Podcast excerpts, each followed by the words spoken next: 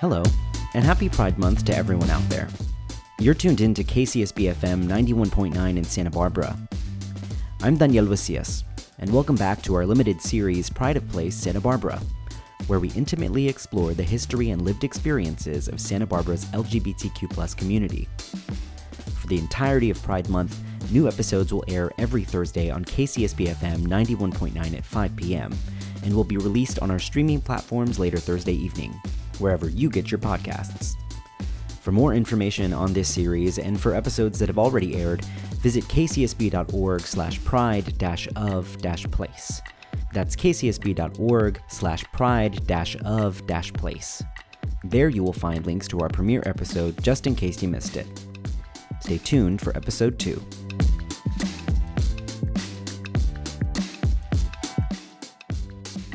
It is a known fact that reading is fundamental and knowledge is power. In this episode, we highlight the scholars and students aiming to make Santa Barbara's educational spaces a more inclusive center for learning in and outside of the classroom. Let's turn the page forward. Amidst a flurry of legislation targeting LGBTQ literature throughout the country, action toward more inclusive education is present here in Santa Barbara.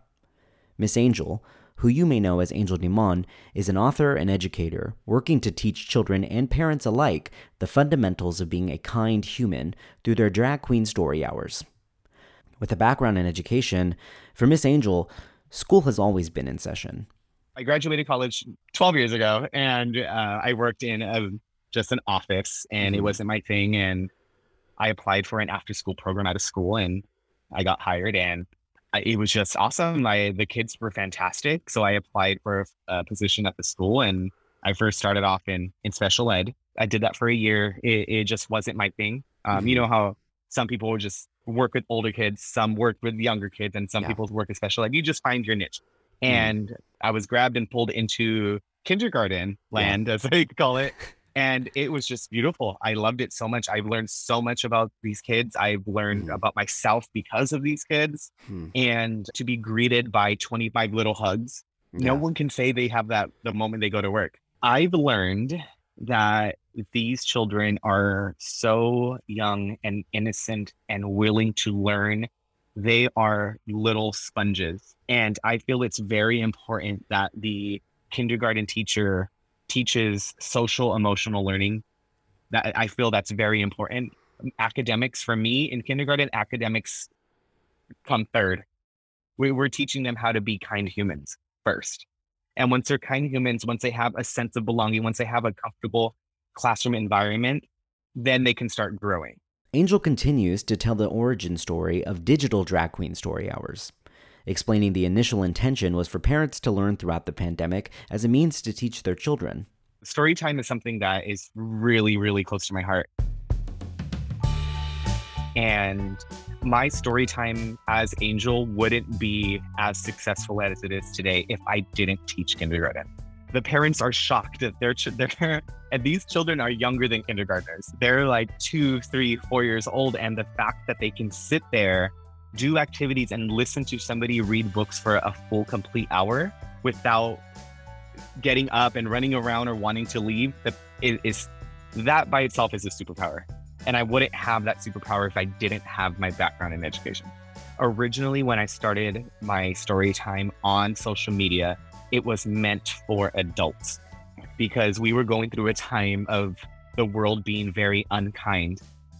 We, we still are at that age but it was meant for adults because children's books have such a beautiful message, a big concept shrunken down to where a mind of a five year old child can understand. And if adults cannot understand that, then we just found our issue. And that's where I started.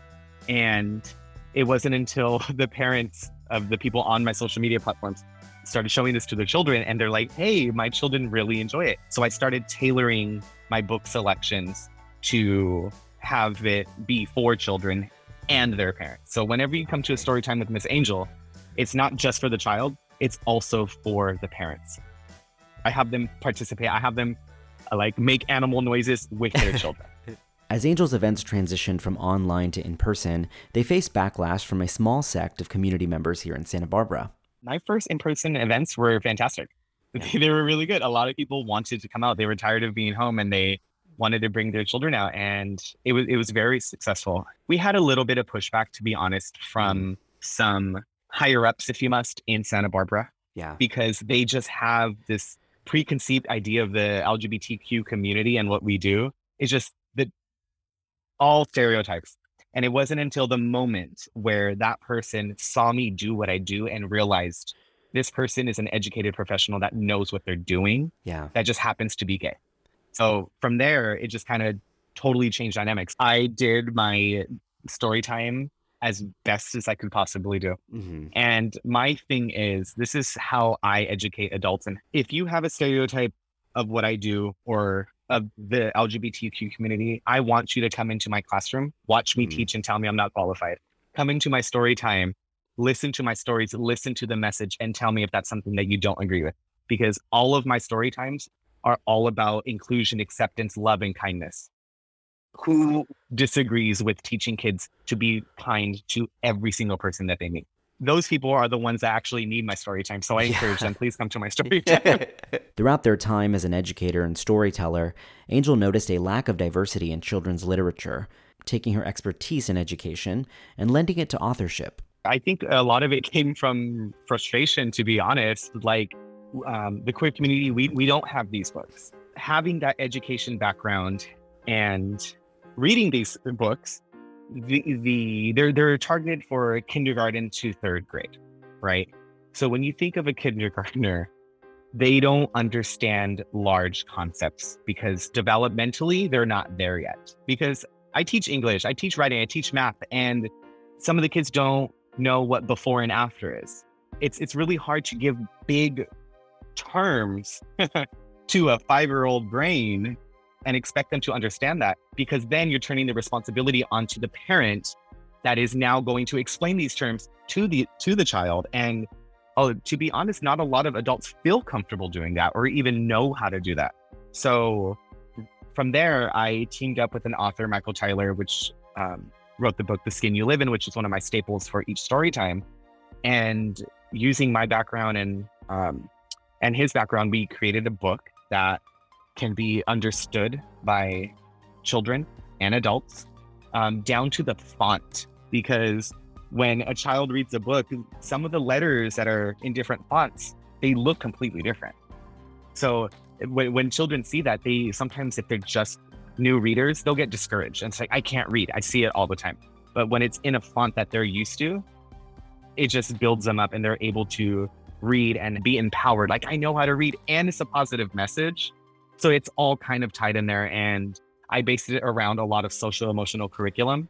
Mm-hmm. So it could be used in schools. It is not available right now. We're still we're still looking for the right publisher. We've had lots of meetings with different publishing houses and they want to change the vision because it didn't fit their lane. But working with this author, I've learned how to be patient and I've learned that if we're patient, we will get what we what we want and that there is going to create a different world for these children in Santa Barbara and I would say in education itself. I really want the LGBTQ community and the POC community to f- finally see themselves represented in children's literature and curriculum in schools.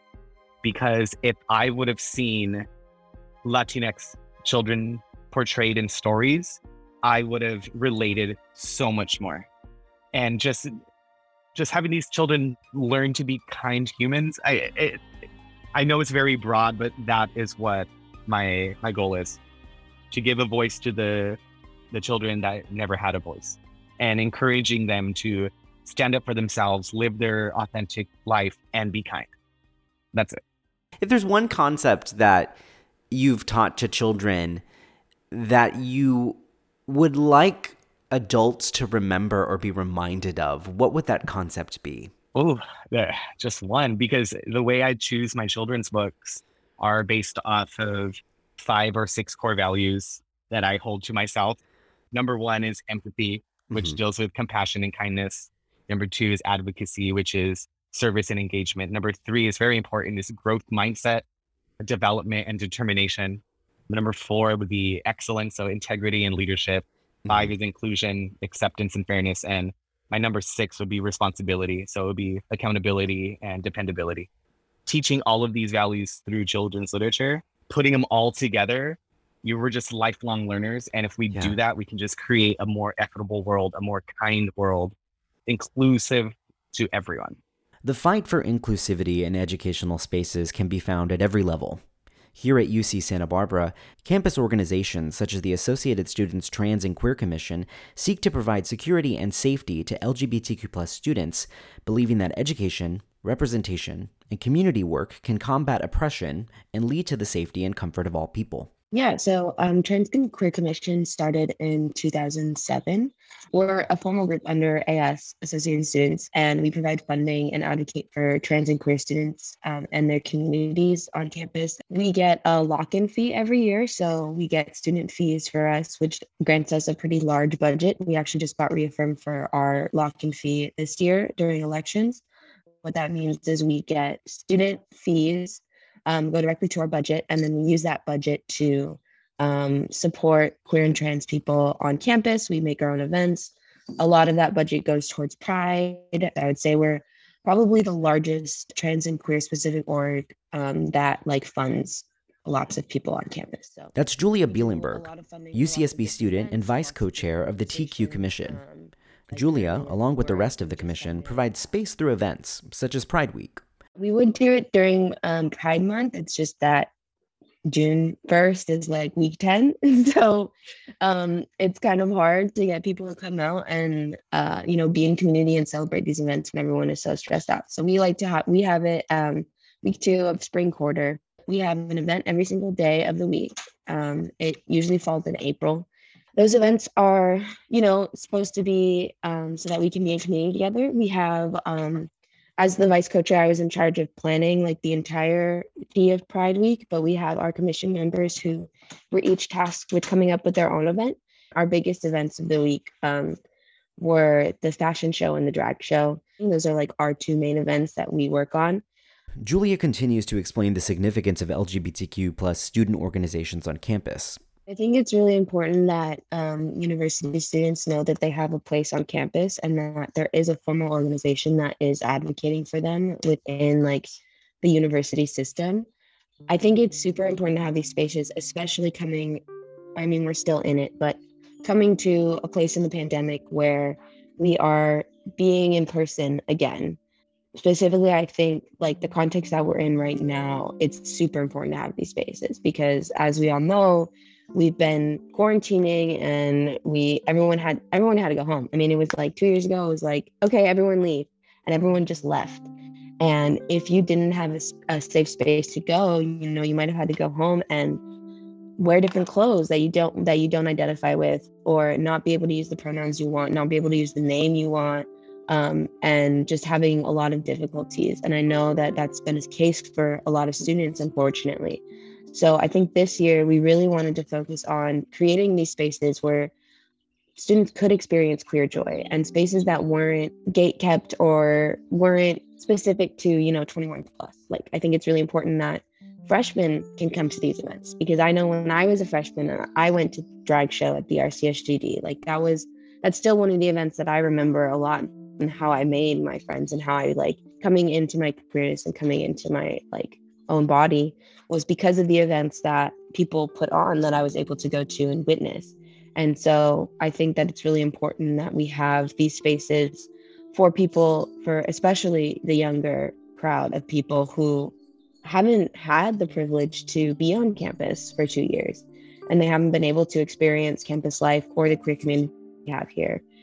The work of student organizations is not without difficulty. Along with logistical preparations, students often bear the brunt of this work in the midst of coursework. It's definitely a lot of work. It was uh, difficult this year. You know, I think this year was probably a little bit more difficult than some other years, and hopefully more difficult than it will be in the future. Um, Kim and I really want to make sure that nobody else has to go through kind of what we had to go through this year. Um, and that's just because of the information loss during the pandemic. I mean, we barely we got access to our TQCom office that we share with SCORE, um, and we didn't get access to it until winter quarter. And when we walked in there, that thing was like a time capsule. I mean, there was like half drank juice boxes from like 2020. And it was like everyone had just picked up and left. And you know, there's computers in there that we don't know the passwords to, and they're just gone. Like no, the, the people who did know them have graduated, and even if they knew them at the time, you know, they don't remember. And so Kim and I had to do a lot of legwork on figuring out kind of how to do everything again from scratch. And so it definitely is really difficult, and it is really difficult um, with studies and coursework. Working within the university system and like all of the legal things and the paperwork, that part was probably the most difficult. And then also finding spaces. It's hard, but I think the payoff was huge. Um, seeing the drag show like come to life at the end and like how amazing it was and how excited everybody was. Like we had a big group of people, and even the queens that came and performed were like, "This is one of the best shows that I've been in."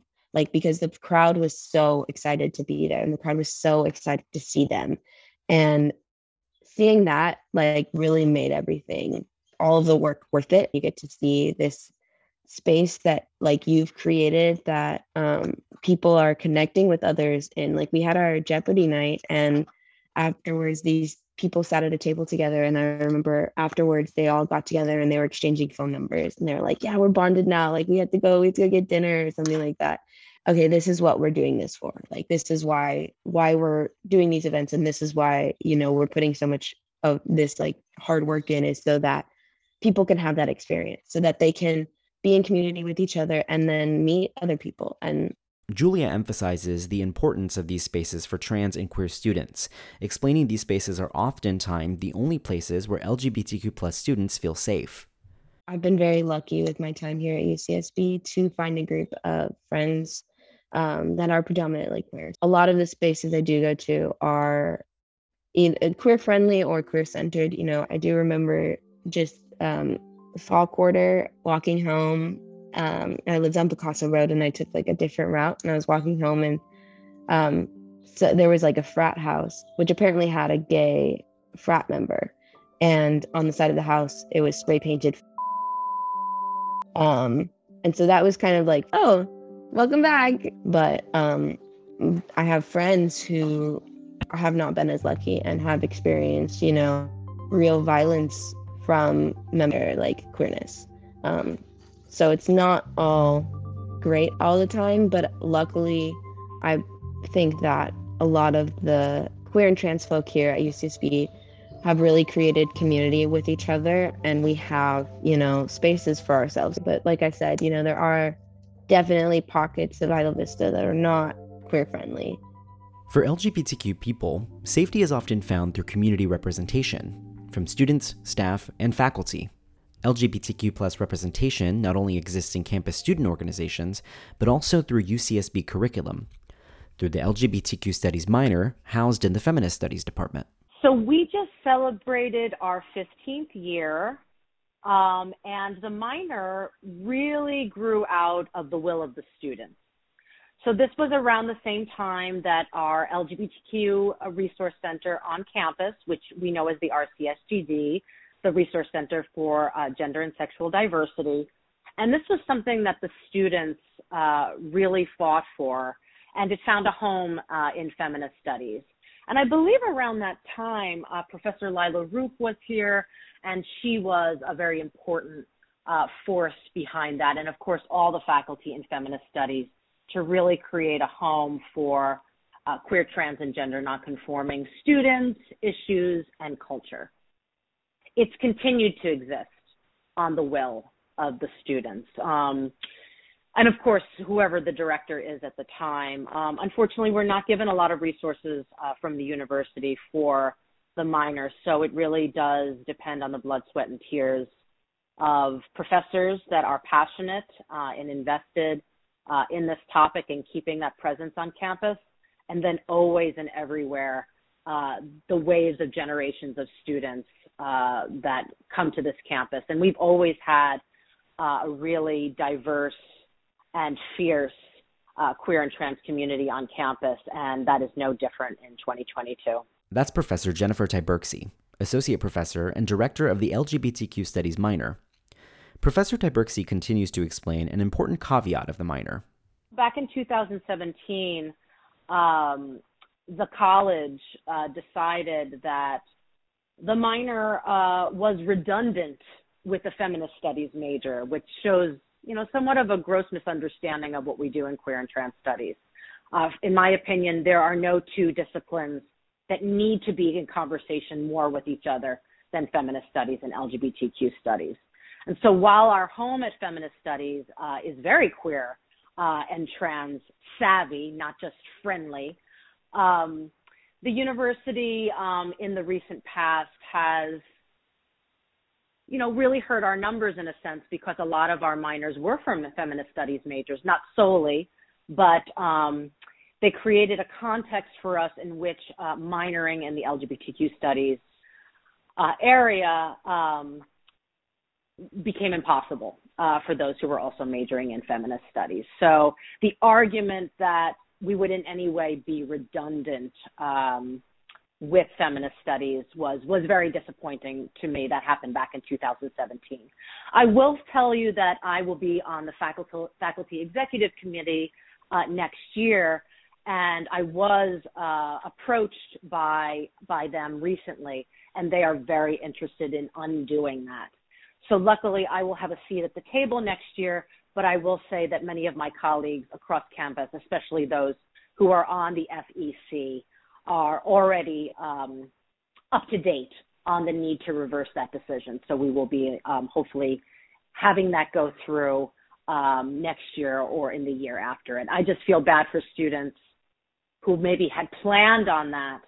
Um, and then as of 2017, I guess that generation has already graduated, but it was an issue that, of course, people come in and plan to be an LGBTQ studies minor, and then, you know, that decision um, took that away. Another, the significance of the minor has its root in the activism of students and faculty an effort that Tyburczy encourages to continue. I would say it grew out of a moment of a lot of uh, activist fomentation on campus. And, you know, it's a story that's very common to all of our um, smaller departments and their initiatives, Black Studies, uh, Chicano, Chicana, and Chicanx Studies, um, Asian Am, uh, and, and well as feminist studies. So, yes, I see it part of a larger movement uh, to to create, um, of course, intellectual spaces, but also spaces to have fun and conviviality where queer, queer and trans folk can find each other uh, for a variety of different reasons that are so important um, to all of us, but it's particularly college students um, as they navigate their their four or five or however many years uh, through UCSB. And I will also say that I think it's really important in a town like Santa Barbara, which doesn't have that many queer spaces. So, campus life, sometimes I say to my students in class, you know, this is the queerest moment that I will have all month. And, you know, that's, that's somewhat sad, but it's also, you know, it speaks to the importance of the minor, uh, not just for students, but also for faculty and staff on campus. In my intro to LGBTQ studies class or in the queer theory class I'm teaching, if you can gather in physical space if that's possible for someone like you, it is so important that we continue to show up. You know, the history of the minor is a history of people showing up. And if we stop doing that, then the minor, we will lose the minor. Um, and this goes back to one of your earlier questions.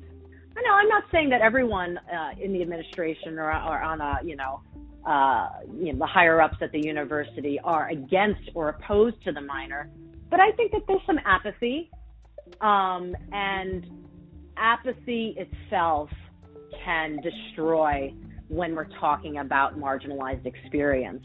When I first got here in 2015, you know, I was new on campus and um, you still have a lot of energy, but you know, that kind of newness, that freshness of being on campus. And I was, was brought in to be the director of the LGBTQ studies minor.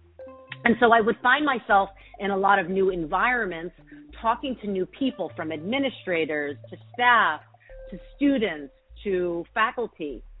And I found that very few people knew that we existed. Um, so I started a postcard campaign where I would, you know, go to highly trafficked, uh, populated areas on campus and leave these postcards around, uh, just so people would know that we even existed. Um, because for someone outside the field, like say a, a, fellow faculty member in another department who doesn't work in queer and trans issues, but who may have queer and trans students in their classes, um, I wanted to make sure that those faculty members could tell those students, you know, there's a minor in LGBTQ studies that might be a nice complement to what you're doing in your home department, whether that be feminist studies or not. So without the work of something like this podcast that y'all are putting together, um, it's part of the fight.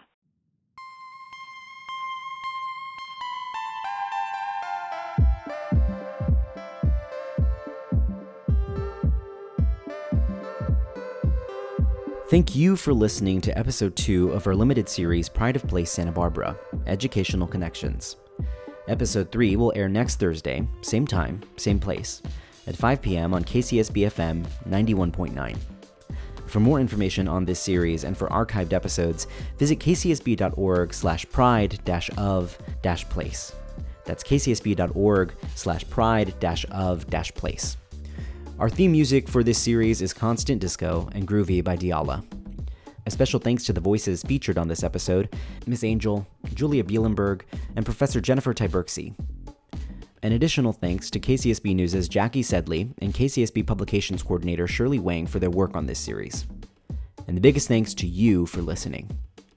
Remember, you have been listening to Pride of Place Santa Barbara right here on KCSB FM 91.9. Take care and take pride.